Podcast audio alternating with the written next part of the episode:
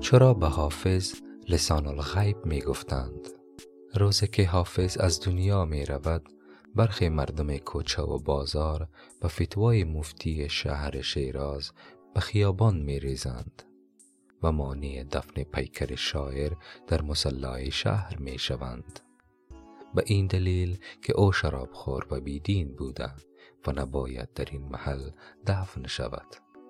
فرهیختگان و اندیشمندان شهر با این کار به مخالفت برمیخیزند. بعد از جر و بحث زیاد یک نفر از آن میان پیشنهاد می دهد که کتاب او را بیاورند و از آن فال بگیرند. هرچه آمد بدان عمل نمایند. کتاب شعر وی را به دست کودک می دهند و او آن را باز می کند و این غزل نمایان می شود ای برندان مکنی زاهد پاکیزه سرشت. ای برندان مکنی زاهد پاکیزه سرشت که گناه دیگران بر تو نخواهند نوشت. من اگر نیکم و گر بد تو برو خود را باش. هر کسی آن درود عاقبت کار که کشت.